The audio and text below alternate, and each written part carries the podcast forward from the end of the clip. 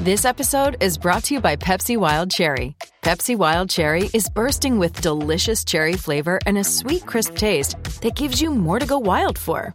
Getting wild may look different these days, but whether it's opting for a solo Friday binge watch or a big night out, everyone can indulge in their wild side with Pepsi Wild Cherry. Also available in Zero Sugar. So grab a Pepsi Wild Cherry and get wild not only just with the Big Ten, but nationally as we continue, um, you know, to to make strides in recruiting. Uh, and also strides within our football team to, to know that you know we want to get back to those days of being a blue blood again we're not ever going to just arrive on that day but events like this back up what you're saying back up what's going on uh, and continue to bring proof to what you're building with inside your walls. All right, Mackey and Judd about to fire this thing up, and it's going to be a Gopher Football primer episode we're going to welcome our friend Pete Najarian into the show here in just a second. But a quick shout out to Federated Mutual Insurance Company. Federated been helping business owners for over 100 years in the state of Minnesota. They are one of us from Owatonna, 1904. They own that town. Um, and they're also helping that town, and they're helping during this pandemic year, donating 18,000 N95 respirator masks to Owatonna Hospital and several outdoor blue lights for the Owatonna Clinic building. Federated cares about the community. They're putting the community first, and they're putting your business also uh, right there as well. Federatedinsurance.com to find out more. And remember, at Federated, it's our business to protect yours. TCL is a proud sponsor of the Score North Studios. Enjoy more of the things you love with TCL. These two guys have Minnesota sports flowing in their veins. Mackey and Judd on Score North and ScoreNorth.com. A great thing about playing in the Big Ten, about playing at the University of Minnesota is you know, we have a lot of rivalry games and, and they mean a lot. Um, so the Little Brown Jug obviously means a lot to our program and we would you know, want nothing more than to have it here in Minneapolis. Again, having an opportunity to play a fantastic football team and to play for, uh, for the Little Brown Jug in a very historic football game you know, is an elite opportunity for us that we cherish. Tanner Morgan using the word elite nine times in a 25 second soundbite. He has been trained well by PJ Fleck. It's Mackey and Judd, and uh, we're going to dive into our Gopher football season preview episode here. But a quick word the Vikings made a big trade today. They traded Yannick Ngakoue to the Baltimore Ravens for a third round pick and a conditional fifth round pick in 2022. Full breakdown on the Purple Daily podcast feed, Apple, Spotify, and scorenorth.com. And also our YouTube channel on the Vikings front is youtube.com slash purple daily podcast. But uh, let's talk some Gopher football here. We got our friend Pete Najarian, the man, the myth, the legend. You're rocking your Gopher swag today as we've got you on camera. Um, and uh, and I think it's such a weird year, Pete, in that we don't know what's going to happen with COVID. There's already been games in the SEC that have been postponed, and so we're all just sort of going week to week with this thing. But if this thing plays out and the Gophers can play their schedule and guys stay healthy, are you uh, are you optimistic that they can build off last year? What are your thoughts? I am just because of what they've got returning. Uh, you mentioned Tanner Morgan, obviously, and he he understands the elite side of football for sure. So he's, he's got it down. But you know, we we returned most of our offense. When we look at the offensive line, they're back. I think they were one of the better offensive lines last year. They blocked extremely well. We had great running game. I think our running backs are strong as well. Um, so when you look at the combination and Rashad Bateman coming back, and then then we even we probably should use our tight end more this year, and and that's something that I think when you look at that position, it's it's always the position that's not, never used enough. I think that's the biggest problem I see in the NFL with the Vikings and other teams. But I, I look at it at the college level as well, and I see great athletes out there that almost are wide receivers. They're almost linemen, but they're somewhere in between. We call them tight ends, and who can stop them? That's why Gronk is Gronk. That's why we've got all these great tight ends. I think now in the NFL who were great in college. We've got a couple sitting at Minnesota right now that I think could easily be at the next level, and we should use them a little bit more. Defensively, that's where my concerns start to rise because we did lose so many players. Exactly. Uh, hey, Pete, on Bateman, uh, you, you've seen this team and program play for a long time and played here as well. Where does he rank among just flat out players? So not, not just at his position. Where does yeah. he rank among players that you've seen? Because I just think he is so special and so good. Um, and we we have not seen a ton of guys certainly like him here in this program in the last let's say 30 to 40 years.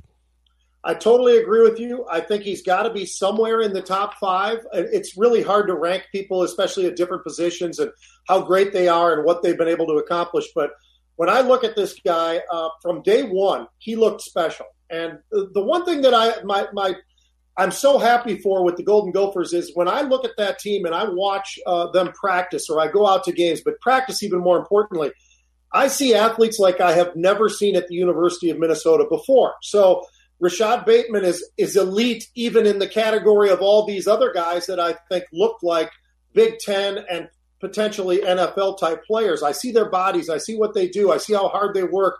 Rashad Bateman's on top of all of that. And and I think he from a receiver standpoint, I don't think it's even close. He's the best I've ever seen that I can remember at the university. We've had great ones, we really have. But I think with his size and with his speed and how he runs his routes, I think he very easily is a guy who could fit into the NFL. And I know that there are projections out there, first round potentially, and all the rest of that. I don't see why that's not a possibility because I think he is a game changing receiver. I believe I saw Mel Kiper has him as the second best wide receiver and the 10th best overall player on the Mel Kiper big board, which is pretty amazing.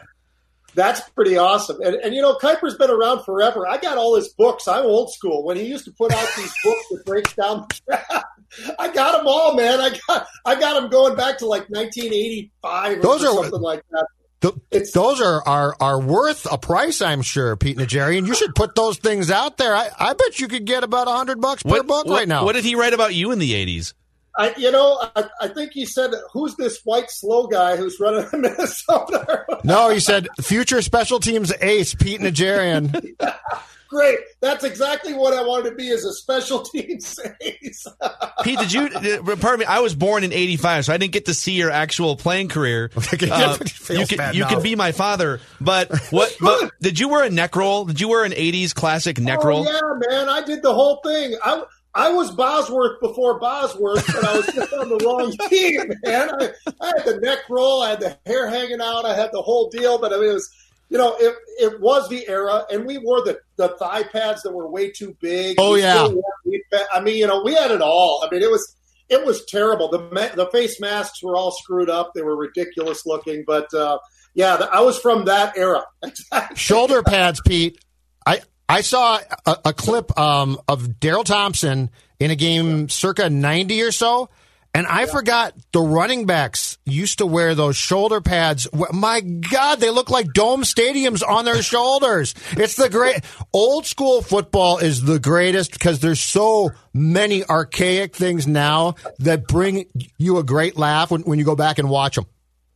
Oh, and I've got tapes. Mom and Dad, they were great. They would they'd video every game. You know, my senior year, I might be wrong exactly on this number, but I think I'm right. I think we had nine nationally televised games my senior year because Lou Holtz was there, and we had great games. We had one terrible game against, unfortunately, Michigan that we can talk about if we want to. But um, other than that, we had some great games that year, and a lot of them were, many of them were nationally televised. I mean, it was it was almost on a regular basis. We'd see Brent Musburger walking in with Ara Parseghian. It was great. It was really, really fun to to see all these, you know, legendary sports broadcasters coming into our place to do our games. But it was partially because Lou was smart. Lou moved our games to night games, and there weren't as many night games back then, and it, it just sort of sucked in the media, right? And so we we'd have kickoffs at seven o'clock at night in the Metrodome, seven home games every year, and and you know, we had a lot of them on national TV. And I think I think that national presence is something that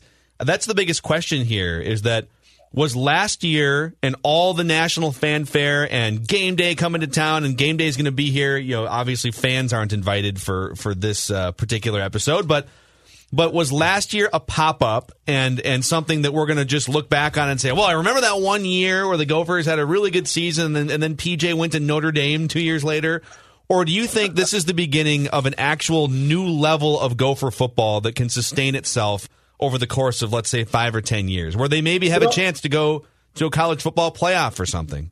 That's a great question that I get a lot, particularly the one about uh, about PJ. Will he be here? Everybody's talking about the possibility of, hey, look, is Harbaugh going to stay at Michigan? He's only got a year left in his contract. Maybe he goes back to the NFL and all that sort of conversation. And then who's the logical person to go there? Well, PJ coached at Western Michigan. Why not PJ going back to the University of Michigan? The one thing that my pushback on that is we do have the, the history of football here at Minnesota. And I think watching what PJ's been able to do, and you know, he brings up the word culture and all these other things, but what he's done since he got here recruiting wise, I don't know that there are that many. You know, when he first got here, I'd say, you know what, if he goes to UCLA, I get it. Or if he goes to Tennessee, I get it. Now I don't get it. I don't know why he wouldn't want to stay here. We're paying him the money, so that that's one of those.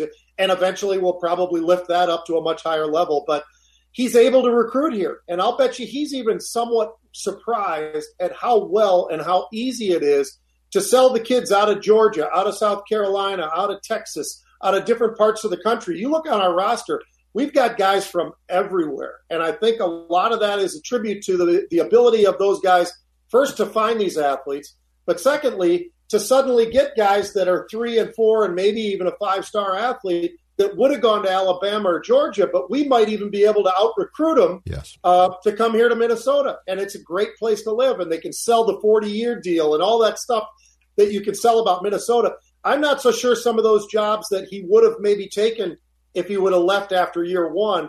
Um, I don't know that he would take those now, even if he was offered.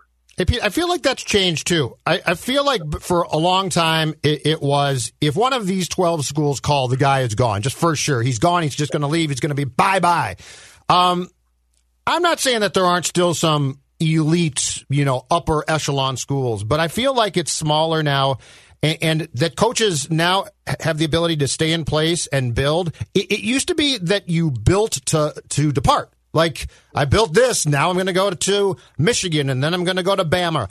Um, do, do you agree that it feels like it's a different era now, where if you do start to build something special at a big school like here, that you're going to be much more inclined to stay than you would have, say, circa 1992? Absolutely, uh, 100%. And I think it's you know, I, I, think part of it ha- does have to do with pay. Part of it does have to do with the prestige of the league that you're in and all the rest of that. I mean, to be honest with you, I think of, of the big Power Five conferences, the Pac-12 is the one that everybody forgets about and doesn't really care as much about. And I and I say that as a guy who grew up in the Bay Area, California. His whole family went to Cal, but these days people just don't care about that whole West Coast, and, and, and for whatever reason, and and the brand of football is a little bit different. So. Um, you know, and it's interesting. And they lost one of the great coaches of all time that I still kick us Minnesota for not grabbing him when we did, but he goes out to Washington State and turns them into a power. I when I was a kid, and Mackey, this is even pre eighty five. I'm I'm going back to 81, 82. Washington State didn't win games. I mean, they'd go they'd go season after season going. Maybe they'd win one or two games, and then they get this crazy coach in there who throws the ball all over the field and suddenly uh, turns them into a place to go. And and everywhere he's been, he's been the place to go. That's a guy who's a little bit different than a PJ, though, where I think PJ loves the fact that he's building something. And it's a little bit like what Saban was able to do at Alabama because they were down, guys. I don't know if you remember, but they were pretty terrible. And they had years where this wasn't Alabama football and the bear was long gone. And it's like, hey, what's happened here? He takes over and he's built that thing into an absolute unbelievable dynasty, right? The, I mean, go- the Gophers beat beat Bama. That's all, that's all yeah. you need to know. So 2000, You're right. 2001, 2000 like three, I think. But yeah. but I mean that the point is yes, Pete's exactly right. Yeah. Um, Tanner Morgan, I I love Tanner Morgan, and I think there's I think there's a chance he could become a viable NFL starting quarterback at some point, which might be just a little bit of a homer over the top take. But Pete, the two things I love the most about Tanner Morgan are leadership and accuracy. And and that that intermediate accuracy on those slant routes. I think if you can be accurate between, you know, eight yards in the air and 20 yards in the air, especially with a guy like Rashad Bateman, just put it anywhere near his catch radius and, and he's going to make you look good. But the other thing that I love about him on the leadership front is in college, you see so many times in games where the clock is ticking down or there's a big moment or momentum is swinging against you and you can see quarterbacks get nervous and turtle up and make a dumb play or stare at the sidelines and they you know deer in the headlights. And he feels like a guy who has been empowered by the coaching staff to just be confident and take control in those situations And I don't think we've seen many guys. I mean, Adam Weber was a little bit like that, but he didn't have the infrastructure around him that PJ Fleck has brought. So, what are your? Th- do you agree with me on Tanner Morgan? And what are your what are your additional thoughts on him? I, I would agree with you, even to the point of going even a little bit further and saying that last year Fields was probably the best quarterback in the Big Ten. Right? I think that's arguably it's easy. It's it's it's a layup. But as a dual threat, I think Tanner Morgan throws the ball better. I think as a drop back quarterback who can survey the field and look around and has confidence and does a great job of spreading it around. When you when you look at quarterbacks, what I like to see is a quarterback who does he doesn't have just one favorite receiver, but he's got multiple and he's willing to do that. And that's that's really the key to me of what makes a guy go from the college level to the NFL level and have more success when he's not just going to the same guy every time on a go route and he gets a couple of touchdowns out of it every week, and suddenly he's a great quarterback. I want to see a guy who's going to dump it to the tight end. He's going to swing it out to the backs. He's going to throw all the different uh, ladder levels of, of throwing. And he's got guys out there. I, I love the fact that we have our receiver back with Bateman. That's great. I think we've got other guys around him. We're going to miss Tyler Johnson, but I think Autman-Bell and some of these guys are going to step up and be great. And I think he's uh, going to be a smart enough quarterback. Again, he only threw, to your point about being accurate, he threw seven interceptions. I was I was doing a little bit breakdown um, for something else on the pro level, but I was looking at the Green Bay Packers and I was looking at you know where uh, our new offensive coordinator came from at Utah State, and I'm looking at Jordan Love.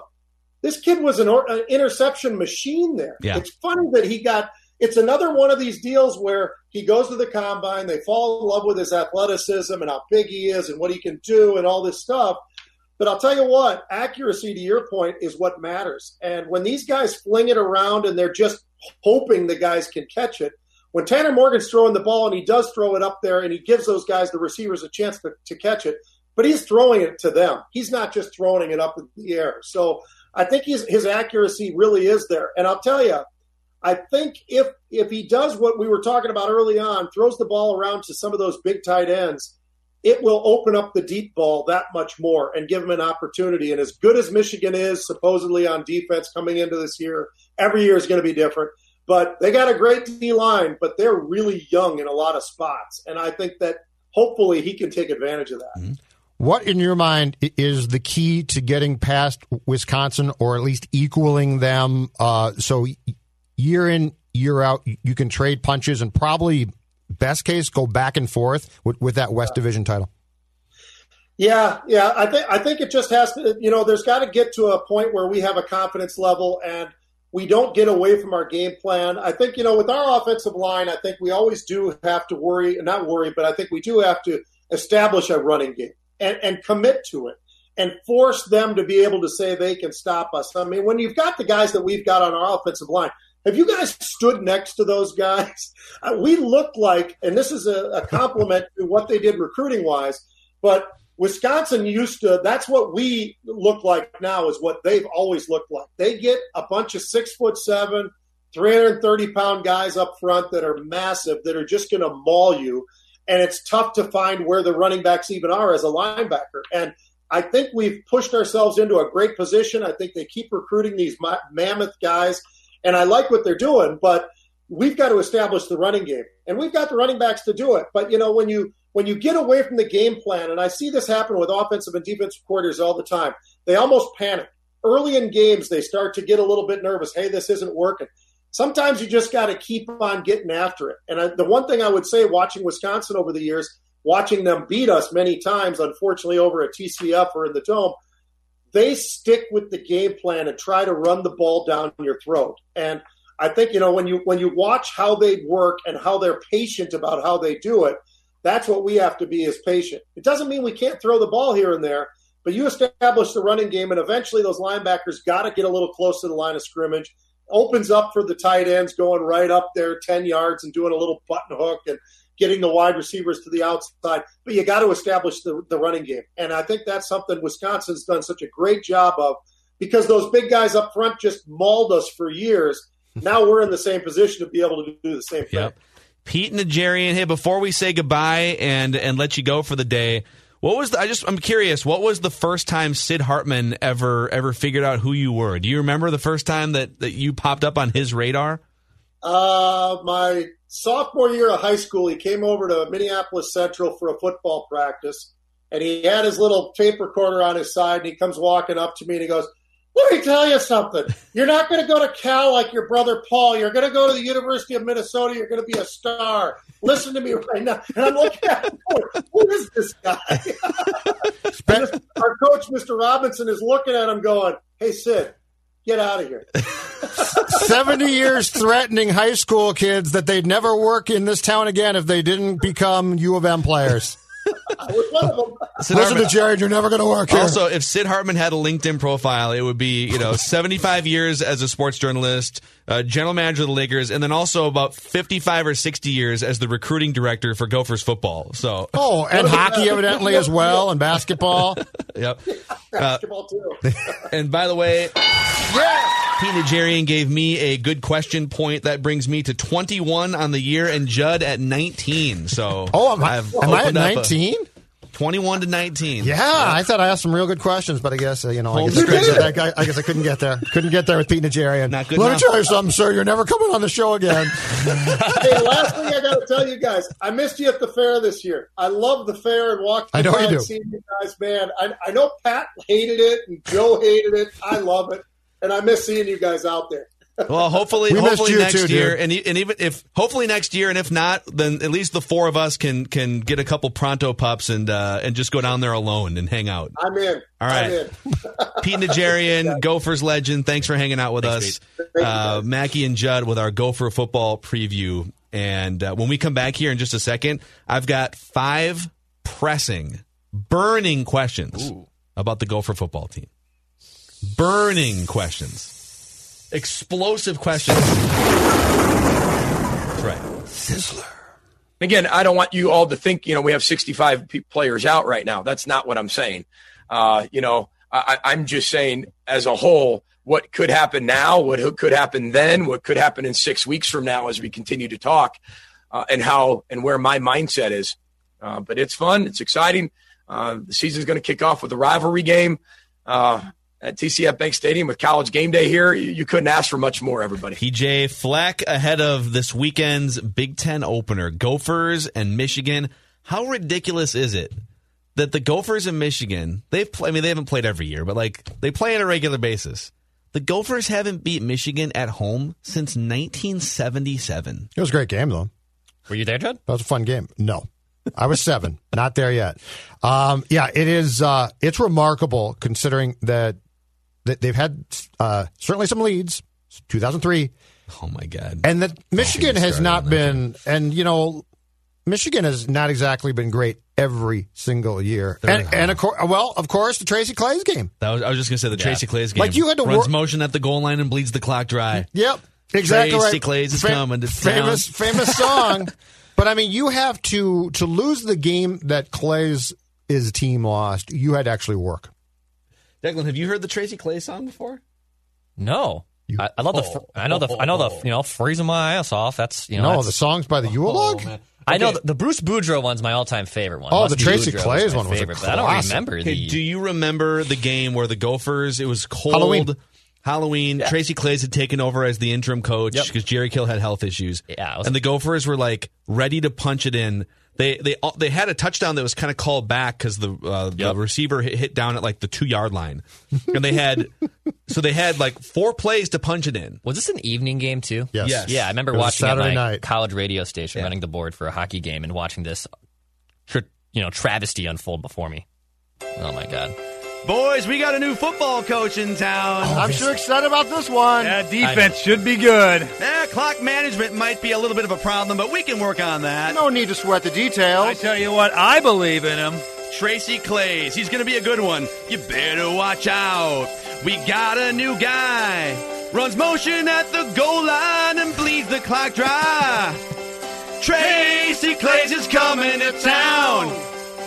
Tracy Claeys is coming to town. Tracy Claeys is coming to town. Woo! He used to assist.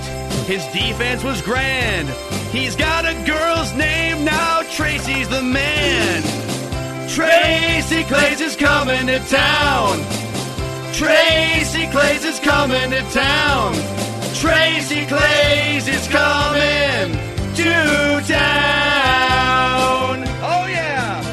A close game against Michigan.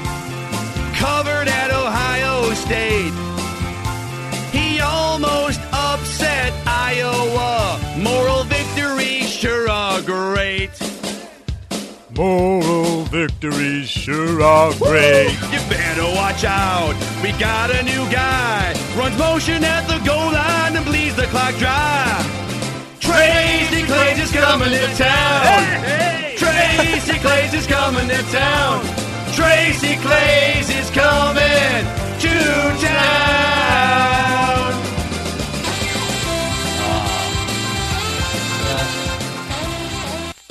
Huge tip of the cat to uh, to Dave Harrigan for helping to write those those lyrics. But, uh, that's the that's the story. There it is. There it is. Tracy Claeys. man. All right, you guys ready for five burning Gopher football questions? Hit me. Five scintillating Gopher football questions. All right. All right. Do you guys sense that last year was a pop up great peak season, or do you think it was the start of a new successful stretch? And by new successful stretch, I don't mean like the Glen Mason successful stretch where they just went to crappy bowl games every year. I mean like they go to the Big Ten championship game once every handful of years, or they compete for a college football playoff, like next level good. What are your thoughts, Judd? I think last year was actually um, the start of something. It, it, especially the Badgers game, was a bit disappointing, but it also was tracking in the right way. So, no, I do not think that last year was a fun pop up year that, that is not going to be sustainable and that this program is going to take a big step back. In fact, I would argue that that was just the start of something. Uh, my question, my my confidence and question is not can they win the West because I think that they can. I don't know if it's 2020 because this is going to be a really w- weird year in which there's going to be kids who miss a bunch of games and we don't know about it till game day and stuff. It's just going to be weird. But long term, um, I'm confident that this team is going to be able to and will win the West title a few times, and that there, it's going to be Wisconsin. It's going to be Wisconsin. It's going to be Minnesota. It's going to be probably the Hawkeyes at times. I don't. Nebraska is in, in there too, and And Scott Frost is just like a classic meathead idiot. Coach. well, and I don't know about them, but my point my point is I, I think the Gophers I do not think the Gophers are going to dominate. I do think the Gophers are going to be competitive on a yearly basis. My question my next question is this. I'm so confident that the Gophers are going to vie for and win uh, West Division titles. My question where I sort of stop myself from getting too excited and say I don't know is can they then go to the, the Big Ten championship games uh, game and beat the likes of the Ohio State Buckeyes? That one I'm not sure about yet, but I think they are very much tracking to be in the conversation to be in th- Yeah. that game. Um, if not consistently, then certainly not once every ten years. yeah, I don't. I don't think. I don't think we should have any conversations about them being on the Ohio State level. I Correct. mean, Wisconsin's not even on the Ohio State level. That's what I'm saying though. But but I but can they consistently now compete and be on the Badgers level? My answer is Yeah. yes. There's no reason Yeah. why they can't. And they're not there yet either, but they're knocking on that door. They won a couple years ago. Uh, the Badgers slapped them back in the face uh, on on the game day Saturday last year. But the thing I would point to for this being an actual sustained next level for the Gophers is recruiting. Yeah. And recruiting, you know, sometimes can be a little deceiving because you know, just because you drafted a four star or drafted, just because you uh, recruited a four star guy doesn't mean he's going to pan out. But in general, when you look at recruiting rankings, and I'm on 247sports.com right now, okay, he, here are the 2021 rankings for recruiting to this point. Alabama's number one, Ohio State's number two. Yep. Oregon, Clemson, LSU, USC, Michigan, Georgia, Florida, Notre Dame. It's it's it's a snapshot of who the best teams in college football are for the most part. You see some stragglers in there once in a while, like Michigan recruits better than they actual actually play. Uh, Tennessee USC recruits the same better. thing. Yeah, lately, anyways, for USC. The Gophers are 26th for 2021 recruiting class. That's a lot higher than they were under Glen Mason, under Tim. Bru- Tim Brewster had like one big recruiting year, Yeah, but there was was some controversy that he like helped fudge the rankings for some That players. was smoke and mirrors too. Yes, all And he- and mirrors. And then once he got players in, even if they were talented, he had no idea how to like actually get them to be good players. And PJ Fleck has shown a propensity for that. And so the, the Gophers are in a mix recruiting wise in terms of ranking with schools like Washington and Arizona State, Baylor, Penn State. Good, solid Power Five programs. And so I think talent wise, like the fact that they have four four star recruits that are coming in for 2021, it shows that the talent that's coming in is not a fluke. The Rashad Batemans of the world do not come to your school through a fluke. Right. And Like you don't get that that kid. I can't believe we got him. We'll never get a kid like like that again. He is such a special player that he sets a dynamic of of not what you're going to get in a ton of players, but if you if you can get guys like him, sometimes you're special. And I think when you get guys like that in the door, you better cash in. Like you better make sure that those players develop, they help you win, and then they go to the NFL. And if you start to build patterns like that, now you have reference points to walk into living rooms and say, "Listen, you want to come play foot? You want to play in the NFL? You want to be a top fifteen draft pick? Look what we did with Rashad. Look what we did with Corey Davis at Western Michigan. That guy was you know, Right. first round draft pick wide receiver, kind of a bust, but." And then, by the way, they were 38th in recruiting last year too, so they've been climbing up the rankings. Fleck, the one thing that, that we don't talk about, and I have uh, said this for a while when it comes to PJ Fleck, I, and I think it should be focused on more, is I think the guy can flat out coach offense really well. Like I think he's a good coach, and and he can certainly, to what you're saying, recruit as well. But I also think that he he is probably right now the best offensive football mind in this state, and that includes and that includes the folks that uh, work in Eagan. I don't disagree with that. All right, burning question number two.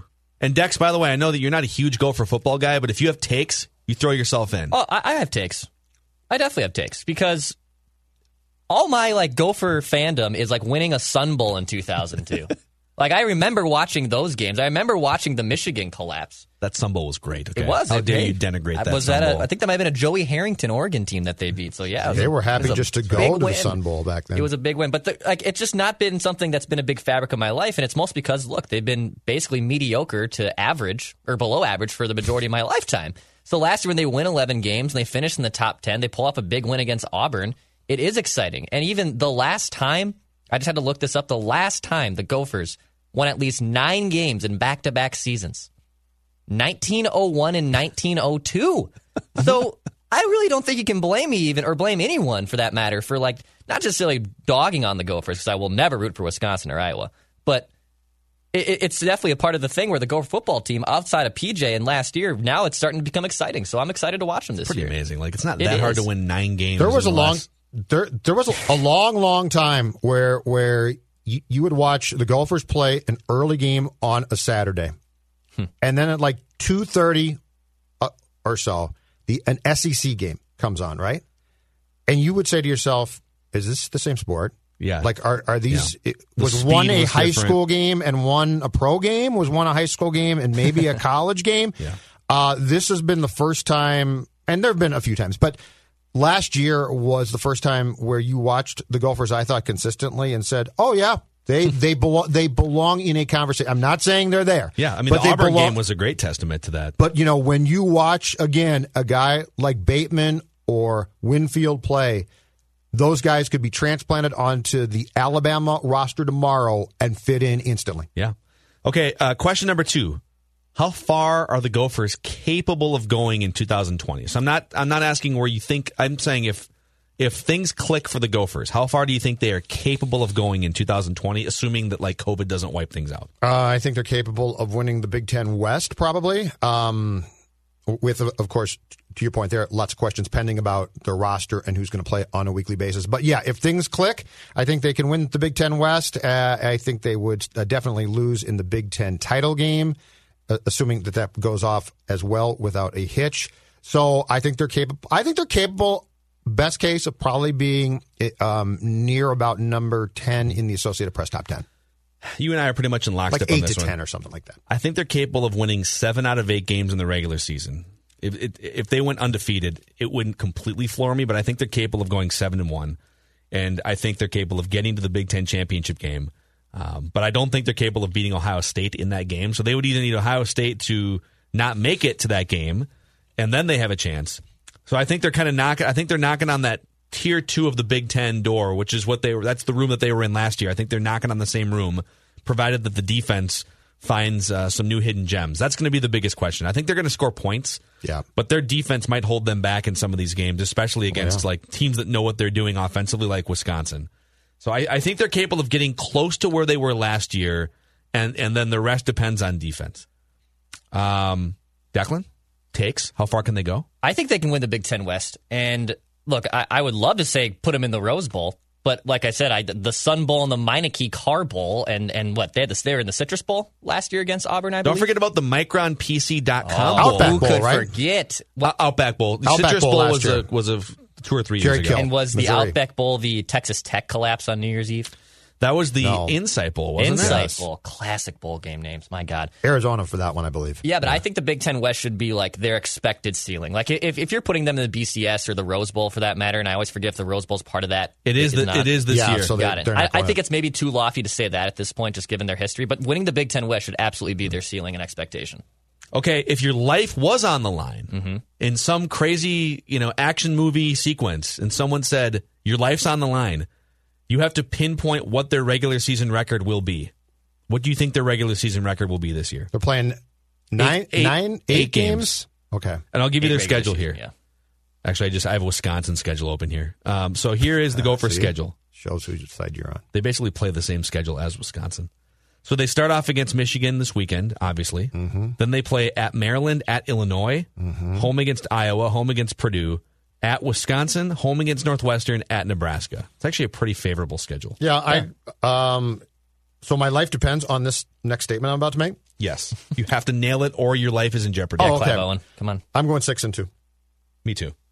I, there, there's going to be a goo. There, there will be a one goofy loss or something. Okay, But I mean, this year is going to be so weird. So yeah, six and two. I think the uh, the, the at Wisconsin game is a problem, and then I think one of either Michigan, Iowa, Yes. or at Nebraska is a problem. Saturday- I don't think they're going to lose the other games. Th- This first game is not going to be easy by any means. No, it's it's definitely. I mean, if you win that game, you have a legitimate chance to go seven and one.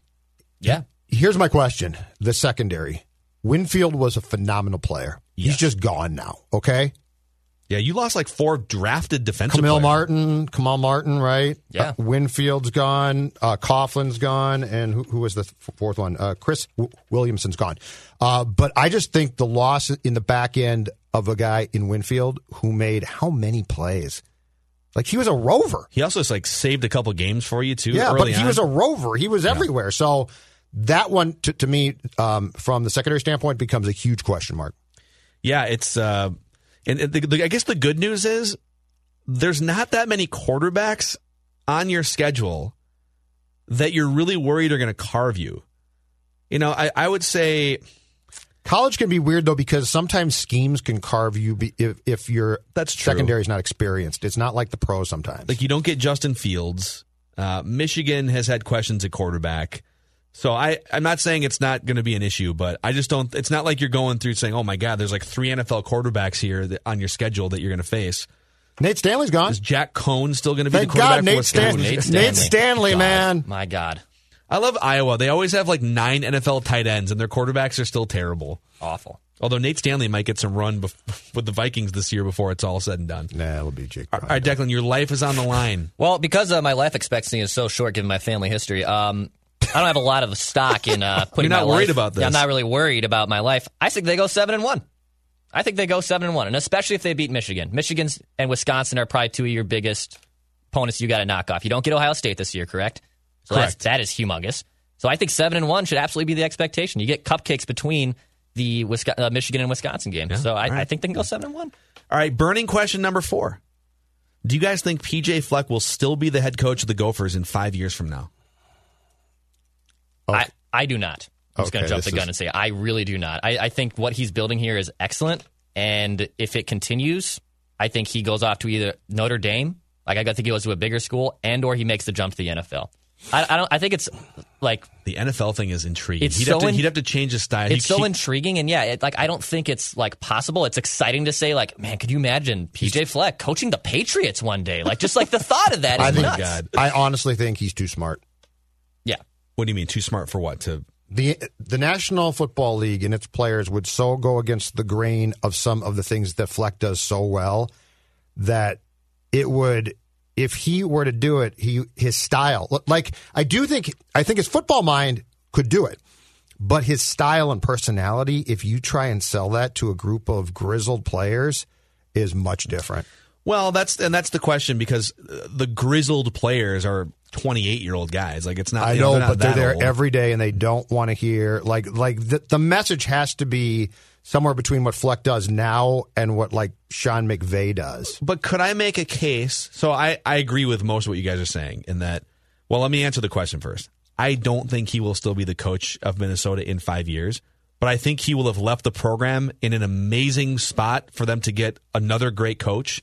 I think he will have brought this program to a level that makes it easy to find either an established coach that wants to come here or or the next PJ Fleck type guy. But let me present to you a comparison for PJ going to the NFL. He would definitely have to get rid of some of the the isms and the acronyms and things like that. Like I don't think you can just go in and have hyper culture on your wall and not get laughed out of a room in the NFL. You got to you got to ease into some of that stuff in the NFL. But Pete Carroll is a super positive, enthusiastic life coach type of a guy. Now Pete Carroll's also like 65 years old and he's kind of the goofy old guy. And got fired twice from pro teams right, but I'm saying before he the- sort of retooled it. the, but the current version of Pete Carroll is like an older version of PJ Fleck without some of the, you know, uh, I guess acronyms and things. So I think it can work, but but you have to you have to come in with credibility. And in the case of of Pete Carroll, he came in with like national championship in college credibility and had been an NFL coach for decades, right? So or for like two decades. So I almost think PJ might have to go to the NFL as a coordinator first and then become a head coach. But he lo- but he t- talks about and loves to build lives and kids and, and talk about And so you does know, Pete Carroll. I, right, but I, if I'm if I'm Fleck, I am in the the right job. Now it could go to a different uh, place. I get that. Michigan, the Irish, something like that. I totally get that one. But like what he loves to do, I think is being fulfilled in college. So why take on unless you just say it's too much to turn down?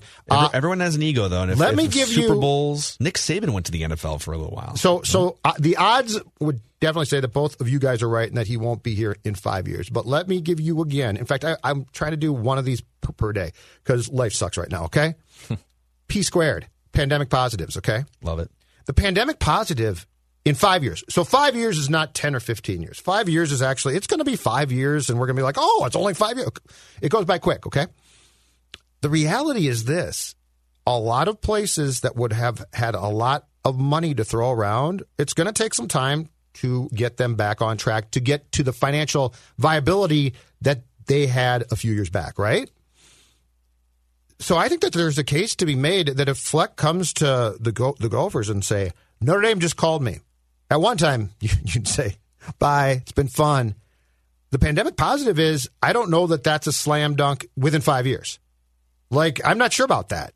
So but, I, but he's also like the Gophers cut his pay by I think the most of any Big Ten coach too. So in terms of like finances, other oh, teams Oh, abs- would be able to pay him more than the Gophers. Absolutely. maybe. I'm I'm just saying that as the recovery goes, I wonder if it's going to slow down the big splash moves of guys for a while.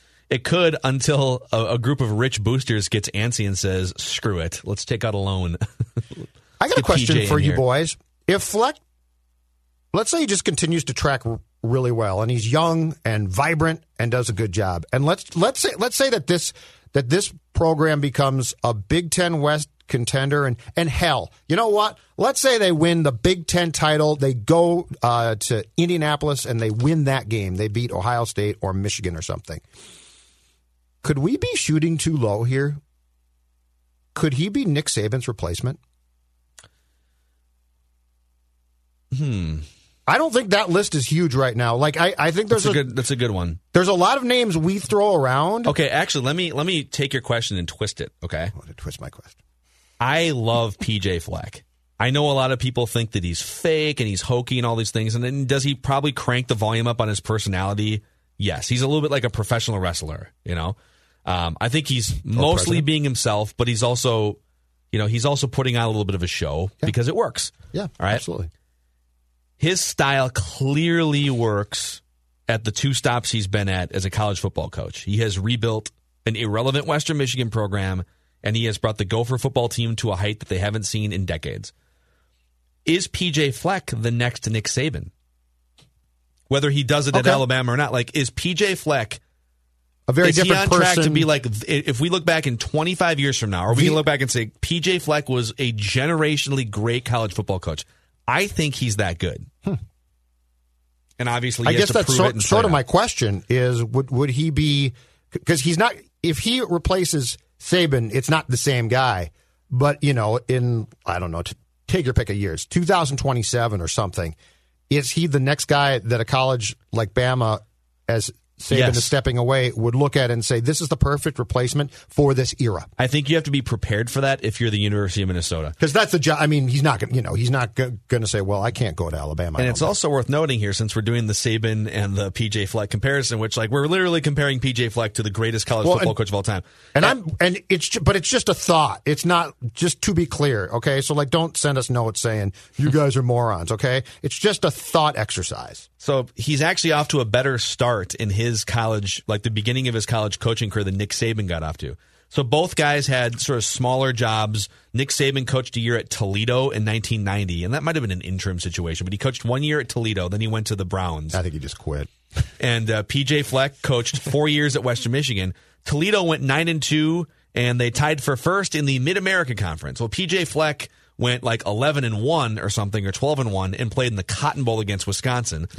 And then Nick Saban went to the Big Ten for five years, Michigan State. His best year at Michigan State, they went nine and two and six and two in conference, and uh, he left before they played in the Citrus Bowl. PJ Fleck's best year at Minnesota came earlier and was better. So he's already reached loftier heights earlier on, and then Saban went to the went to LSU and then to Alabama, and the rest is history. So, is there a next step for PJ, or would he be able to do that stuff here if they pay him enough money? I, I think he's a I think he's aiming to be a generationally great college football coach. So, All right. final question for you guys here, burning questions. Tanner Morgan, do you guys think Tanner Morgan will be a starting quarterback in the NFL in three years from now? I do not know. I think he's good. I, I think he is um, a very smart QB. I think he is a big time film guy, studious. Uh, do I think he'll be a starting quarterback in the National Football League in three years? I don't. Um, I do foresee him with his approach, though, down the road quite a bit as being a very successful National Football League assistant and Like possibly head coach. I think he's going to take. He strikes me as a really, really smart kid, and I think he's going to, to take again the thing that we don't talk about enough about Fleck, which is offensive ideas, which I think Fleck is full of, them. And it's very, it's very funny that PJ does a very good job of masking his football smarts with with his worldly I love you, blah, blah, blah. He never really talks about his football acumen, which, which is high. Um, so, no, I don't think that Tanner is starting quarterback in three years. I do think he has a very successful career as a backup. And I do think that he tracks to be a guy who we're going to see on a sideline at some point um, if that's what he wants to do. What about you, Dex? Well, it's definitely deceiving, I think, a little bit just because college offenses is so much different than the NFL. That being said, he is that one season, just last year, was probably the best Gopher quarterback season I've had in my lifetime. Mm-hmm. And there's been some like Adam Webb and Ryan Cooper have put up stats. You know, and even like my guy Asad Abdul-Khaliq, that's who that was like the first Gopher quarterback I remember. He was fun. Yeah, Mitch Lat. Oh, wait. Nope, never mind. No, no, Nope. stop, Stop, stop, stop, stop, stop right there. just stop, Don't say anything else. But I do think his season last year was the best Gopher football season by a quarterback in like 25, 30 years, maybe ever. Yeah. So I don't think he's a starter right away. I think he's probably more room to be a, a, a backup, and maybe one day he can be in the NFL. But I, I need to probably see it one more time and then see what happens in the draft. So I actually I, I don't think he's going to be a star quarterback, but I actually think he has potential to be like an Andy Dalton level starter in the NFL, mm-hmm. where or like a Ryan Tannehill before he went to the Tennessee Titans. Just a like the 18th best starting quarterback. He's going to make a really good living and make millions of dollars, and uh, probably becomes a backup at some point. But it's it's the same two things that I, I talked about with Pete Najarian at the beginning of the episode. If if you're accurate, intermediate, and you can like you can complete those 5, 10, 15 yards down the field passes, and if you have enough of an arm to throw the ball down the field to some extent, and you're a great leader, you're going to have a career at the very least as a backup in the NFL. And he also seems like, to Judd's point, seems like the type of guy that would be just really good in a quarterback room You know, he's he brings good energy. He's smart. He's a leader. Like he's all those things that you'd want in, at the very least, a backup quarterback. And um, and I could see him getting some run. I think he probably gets drafted. You know, considering how desperate teams are for quarterbacks too, I think he gets drafted in like the second or the third round, maybe even by the Vikings. You know, right now, all right, this is from last week or two weeks ago. Mel Kiper updated his quarterback rankings for the 2021 draft. And uh, he did move Tanner Morgan outside of the five. I think he had Morgan at one point in the five. So, um, so with that, it pretty much eliminates Tanner Morgan from being a first round pick unless he has a, a big time abbreviated season. But I think he gets drafted for sure, and I think he gets some run at some point. So those are five burning questions.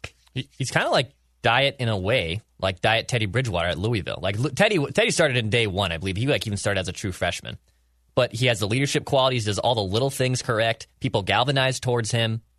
Like it's similar to that. Yeah, it's not a. I mean, it's yeah. He de- definitely is like the the torch carrier for the locker room, and that's what Teddy Bridgewater has been. Give me a heavy dose of Rashad Bateman, and I'm just happy. You're gonna get a very heavy. oh dose my of Rashad God, Bateman. yeah, and Dude he's going to play. go get the football. It's going to be incredible. Yep. Current current wide receiver rankings in this town: Justin Jefferson is now one. He's number one. Rashad Bateman is now two. Adam Thielen is three. No, Adam Thielen's still number Rashad two. Rashad Bateman's a better player than.